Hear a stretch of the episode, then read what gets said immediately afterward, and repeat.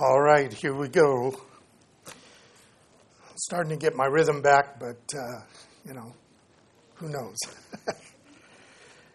At the latest Southern Baptist Convention, two churches that had been removed by the Executive Council or Executive Committee had appealed their removal to the messengers for reinstatement. The issue was primarily over women as pastors. Convention overwhelmingly upheld the decision of the Executive Committee, committee by a nearly 90% vote.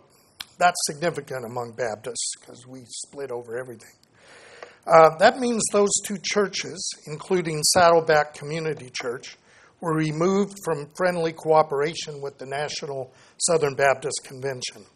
Now, they remain in the California State Convention, as we do, and the Orange County Association, because each Baptist entity, entity has its own membership standards that it uh, addresses. And um, you can belong to one of them and not belong to others. But this issue is going to trickle down. Normally, these issues trickle up from the association to the national convention. This one's going the opposite direction. We'll see what happens. Now, this subject's very conflated, and I can't address it fully in one sermon or even a small series. Um, so I decided to address some preliminary issues that are part of the reason for the tradition of male pastors among Southern Baptists, and why this issue is often confused in the minds of those watching us from outside the convention. You may be asked uh, about this from your friends in other churches, and I want you to be able to respond from a place of knowledge. Now, for Baptists, all doctrine begins with the scriptures. But unfortunately, in recent decades, Baptists as well as other evangelicals have not retained a full knowledge of the text of Scripture. And they've begun using the, what I call the three verse linkage to doctrine. Judas went and hung himself. Go thou and do likewise. What you do, do quickly. Three verses strung together like popcorn, out of context, that makes sense if you say it that way, but we don't really want to create doctrine in that kind of framework. That's not really sound doctrine. So today I want to explain an underpinning doctrine of Scripture that comes to play in this discussion of men and women. We have a broad discussion in our culture about what gender even is, and then there are theological issues that have to be addressed. So I want to talk about what I'm calling male responsibility. I'm using the word responsibility. I might use the word accountability, but the one word I don't want to use is authority because there's a big difference. Many people think that the Bible teaches male authority. And there was a group in the 60s and 70s, uh, basic youth conflicts, that really taught this kind of authoritarian hierarchy and we are living with the result of that in many of our churches. So I'm talking about responsibility and accountability because a person who has authority can do what they want. Jesus has authority. All authority is given to me in heaven and earth, he says. You go and do this. That's authority. When I was dean of the School of Behavioral Sciences at Cal Baptist, people used to say to me, Must be wonderful because you can do whatever you want. Well, they didn't know the job description. I wasn't in charge of the school, I was responsible for the school to the president, right? So I couldn't do whatever I wanted. I had to do what he wanted to the best of my ability in that context. So I'm talking about male accountability and responsibility. I'm not talking about male authority. Um, so We're going to look at Genesis chapter 3. You can go ahead and turn there, but I want to talk about Genesis 1 and 2. The foundation of all Scripture is the Torah, and so we want to begin looking at this doctrine from that basis. In Genesis 1, God tells us that He created man, the word Adam there, in His own image. In the image of God created He him, male and female, He created them interesting that that is stated in the beginning of God's creation. Then it says they were told, this couple that were created to be fruitful and multiply and to have dominion over the animals of the, of the earth. They were to procreate and be fruitful. In other words, God didn't make man and woman, He made a husband and a wife. That's really important. In Genesis 2, we're given more details. God formed man out of the dust of the ground, breathed into him the breath of life, and he became a living soul. And then God put him in the garden, and he told him that he could eat from every tree of the garden but one, the tree of the knowledge of good and evil. If you eat from there, you will die. Now, this is really fascinating. If you read that text, you will realize that the very next thing that God says after he tells Adam, Don't eat from the tree or you will die, God says, It's not good for the man to be alone. I will make a companion for him. Now, what does that mean? That means that when God gave the commandment not to eat to the tree, he gave it to Adam, and Eve wasn't even created yet. This was a commandment of God to the man who would be the husband of this woman. And that chapter 2 ends with For this cause a man shall leave his father and mother and cleave to his wife, and the two will be one flesh. This is about marriage, it is not about male authority over women. So we get to chapter 3. And you know chapter 3, but I want to look at it uh, with some uh, closer eyes. This text is critical. It says, Now the serpent was more crafty than any beast of the field which the Lord had made. The serpent in the Middle East is a wise creature. If this had been written in Britain, it'd be an owl. He'd come as an owl, a wise creature. Uh, and he said, As God said, You shall not eat from the tree of the garden. And, Mo- and the woman said to the serpent, From the fruit of the trees of the garden we may eat, but from the fruit of the tree which is in the midst of the garden, God has said, You shall not eat or touch it, or you will die. Now, I don't know where Eve got her information. God didn't tell Adam he couldn't touch it, He said he couldn't eat it. So either Adam told Eve, we can't eat from it, we can't even touch it. Or Eve is embellishing what Adam told her. She got her information from Adam, not from God. God got it, uh, Adam got it from God. Well, then the scripture tells us that Eve ate from the tree. When she ate from the tree, Adam's not there. Adam's told her one thing, the serpent's telling her another thing. You got it wrong. God didn't mean that. Here's what he meant. She complies, and then she gives it to Adam, and he eats. Now, what's important here is that we understand that uh, Adam is not deceived, he's not tricked, he's not uh, in, uh, inconclusive about what's happened. God has told him, don't eat from it. Eve's eating from it, and he's eating from. It. She was tricked into eating it. Adam ate deliberately. And we know the results. God gave direct, different punishments related to marriage and procreation to the couple. To the wife, who will give birth, she will give birth in a higher pain level and will in some sense, think that something's wrong so that she understands that she can misinterpret. And Adam will be frustrated in his trying to provide by thorns and uh, problems in the earth that's cursed. So, God says to the wife, God's your desire will be for your husband. You'll want your husband to go along with you, and he will rule over you. It's an interesting term about having some dominance there. Two major doctrines flow out of this. One is that we all died in Adam. The Bible says, as in Adam we all die, not as in Eve we all die. It is the sin of Adam, the intentional violation that was done by a male that makes Jesus become the second Christ, the second Adam, who now will do it. He doesn't become the second Eve. So, what we have here is a male responsibility. And the second lesson is that as husband, Adam must take the oversight over his wife. But that is not authority, it is protection against her vulnerability towards being manipulated. Now, it's important to underscore that this is about husband and wife, not men and women. The, mater- the marital relationship is the focus of these texts, not single men and single women. We have to look further in the scriptures to see this carried out in more detail.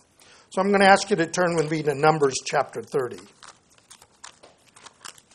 When I teach this at Cal Baptist, I usually tell people this is the part of your Bible that's still new. They haven't looked at it, right?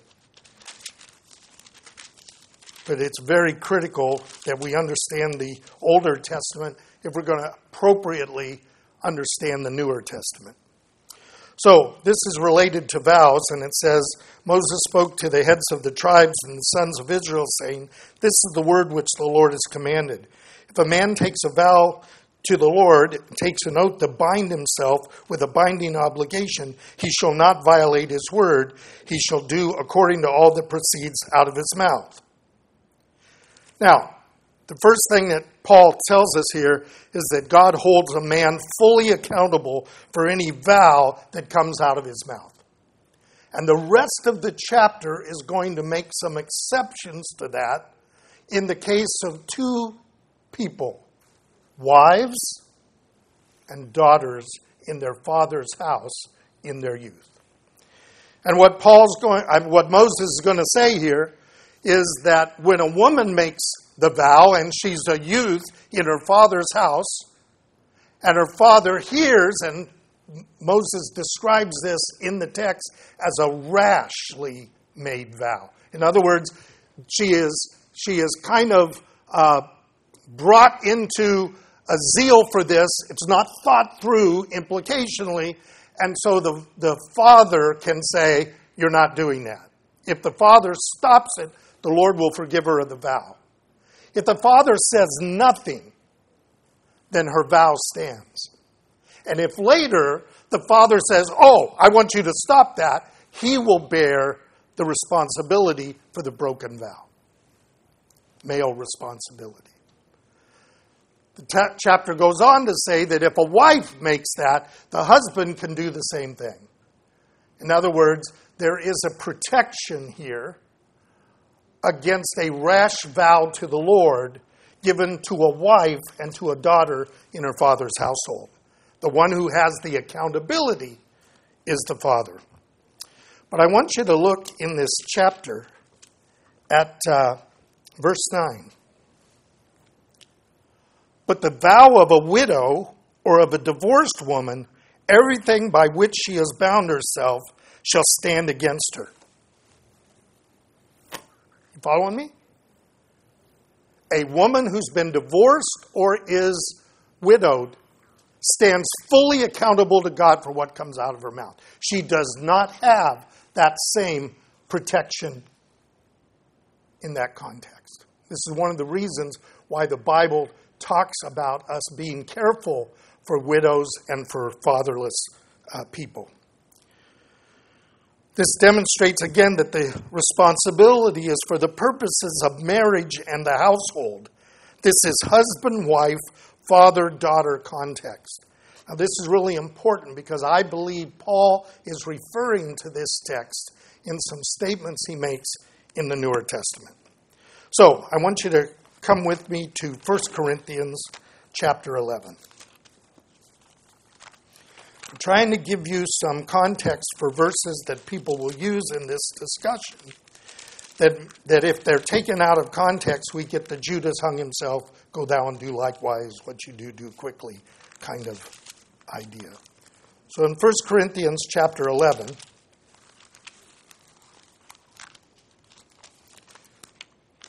I had a 1 Corinthians yesterday in my Bible. Here it is chapter 11. Verse 3. Paul says, I want you to understand that Christ is the head of every man, and the man is the head of a woman, and God is the head of Christ. Now, here we go again with a text that probably is not well translated.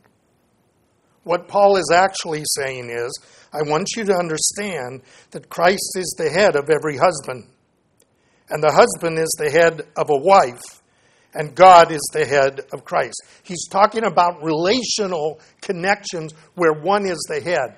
Understand that Jesus is the head of the church, and when Paul describes him as head of the church, he doesn't call him Lord, he calls him the Savior of the body. It's a protective role. So he says, I want you, uh, that every husband then, who has something on his head while praying or prophesying disgraces his head, which is Christ. And every wife who has her head uncovered while praying or prophesying disgraces her head, that would be her husband. She is one and the same as a woman whose head is shaved. He goes on and says in this context that uh, both men and women can do two things. I want you to get this because when we get to his next verse, you've got to see it in context. He says that the wife can pray or prophesy. He's talking about in the context of the body. And these are terms that have to do with liturgical prayers and proclaiming the word, which is what we do together when we gather together. Remember that Joel had predicted, and Peter said it had happened when the Holy Spirit came, that your sons and your daughters will prophesy. So, this is a biblical ground base that is found in the Newer Testament. And it's important to keep that in mind uh, because this is done, he says, for the angel's sake. Why the angel's sake? Angels don't marry and they don't procreate. Jesus talks about that. And therefore, the angels need to understand this marital relationship because it shows the relationship between Christ and his body, the church. Don't want to get into the head covering thing. Paul says the hair difference is good enough, so we'll leave that at that.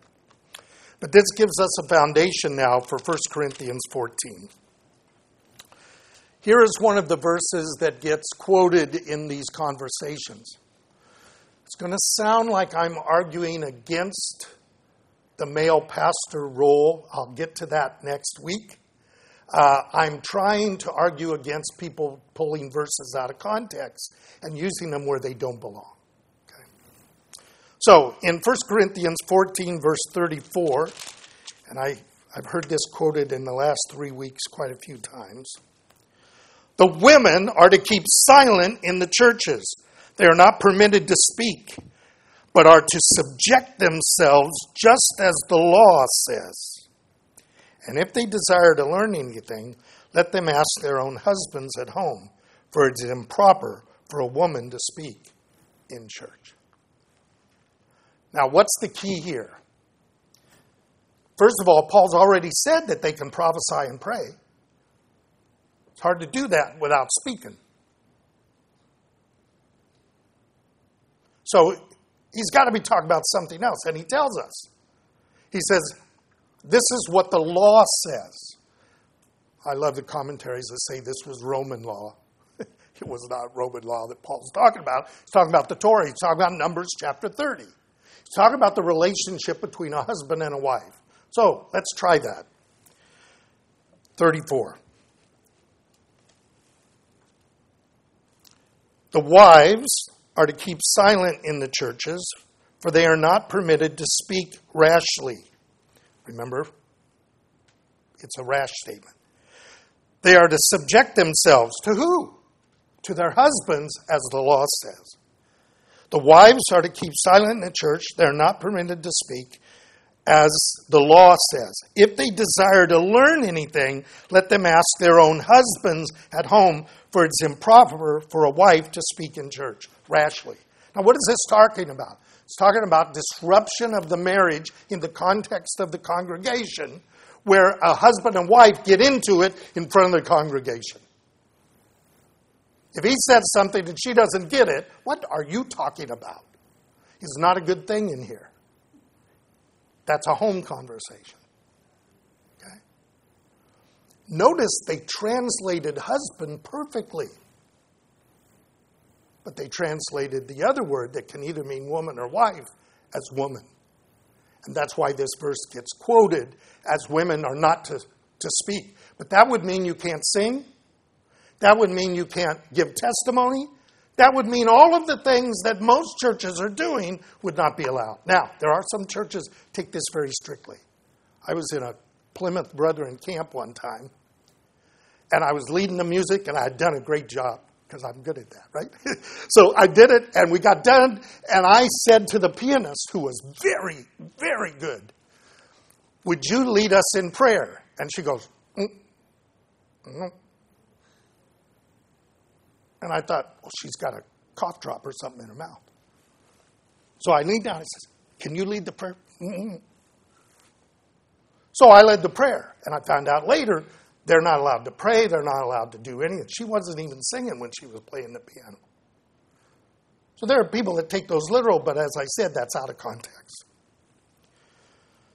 So, I want to get to another verse, and then I'm going to let it go for this week, okay? I just want you to percolate on this a little bit. We'll talk more next week. 1 Timothy chapter 2.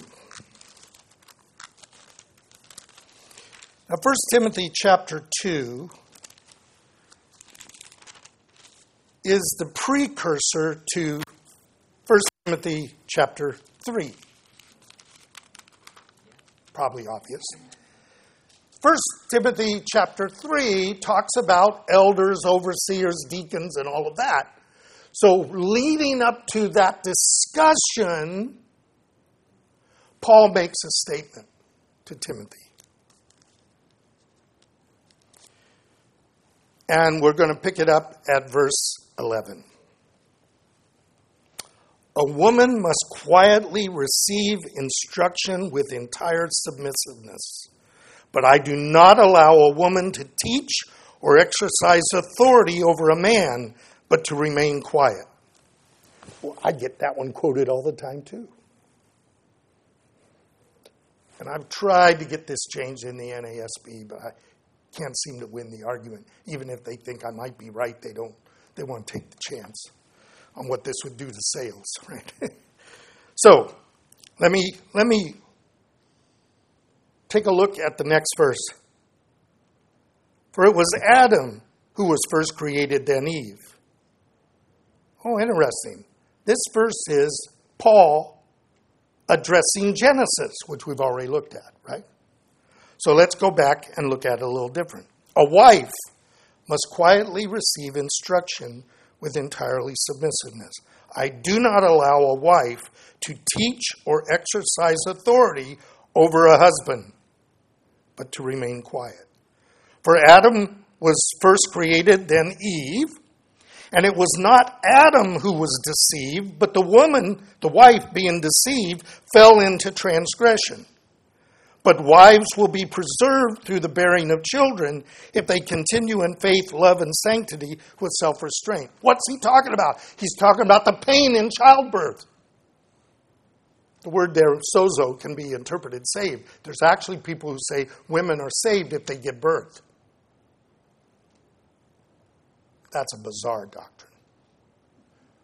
Paul's saying I don't want the wife to usurp authority or instruct her husband. First of all, ladies, it doesn't work, it just irritates the pig, right? They say, don't try to teach a pig to sing. Doesn't work, and it irritates the pig. That's the joke, right? Uh, we don't, because we become the boy who's going to slap back at our mommy in that thing, okay? Always tell wives, how do I get my husband to do that? Get another man to talk to him. Don't you talk to him. So Paul says, I don't allow a woman, a wife, to teach or exercise authority over a husband, but to remain quiet. For it was Adam who was first created, then Eve. Adam was the husband, Eve was the wife. It was not Adam who was deceived, but the woman, being deceived, fell into the transgression. But wives will be preserved through the bearing of children if they continue in faith and love and sanctity with self restraint. This is really important because these verses are used to address uh, this issue of women preaching and, and being pastors. And I want to divide those subjects. I'll divide them more next week because I think that uh, this is really important. So, all of these texts, Paul is referring back to Genesis and Numbers 30. Um, not talking to individual men and women, but talking to the husband wife relationship. Now, there's more of male responsibility in the New Testament. We see this in the roles of the husbands. Husbands, love your wives as Christ loved the church and gave himself up for her, that he might present her to himself, right? Fathers, bring up your children in the admonition and nurture of the Lord. That idea of male responsibility is found in, in Ephesians and Colossians, and particularly in 1 Peter, where Sarah is the uh, model wife who, when her, even when her husband is not obeying the Lord, she is quietly submitting so that God has a direct uh, target with Abraham. And those of you who know Linda and my story, Linda learned that, that, and God nailed me too. We're going to, I want you to keep in mind that this male responsibility or accountability is based on the original sin in the context of marriage and family. So we're going to look at how this extends into the eldership of the church and how it affects the office of pastor or preacher in Baptist tradition. But we must not assume that the roles in marriage and family directly extend into societal roles. That was one of the things that happened in America and created, I think, the need for the feminist movement in the 60s and then in the 20s and in the 1880s. There was this idea that if that was the role at home, that was the role in public. Not between husband and wife, but between men and women right? So who's the doctor? The man. Who's the nurse? The woman. Who's the pilot? The man. Who's serving drinks in the back? The woman, right? Who's the boss? The man. Who's the secretary in the steno pool? The woman. Those things moved out not because the Bible said to do that, but because people were doing this stuff at home and then began to do the roles in other contexts. We have to rethink some of that. Now, I think the feminist movement went too far because it wanted to undo marriage and family. I'm trying to protect the relationship of husbands and wives. I don't really care about gender and who drives a bus. You can drive a bus if you're male or female. You can fly a plane if you're male or female? But husbands and wives are male female roles related to God creating us in His image. And that foundational doctrine has to be there before we talk about any of these other things, let alone the professional ministry, which didn't exist in the biblical times. All right, let's pray. I'm done early. Father, we thank you for your word. Ask God that you would help us to understand what you're saying before we try to apply it to our situations, and that we would uh, understand the whole of the scriptures instead of a verse here and a verse there.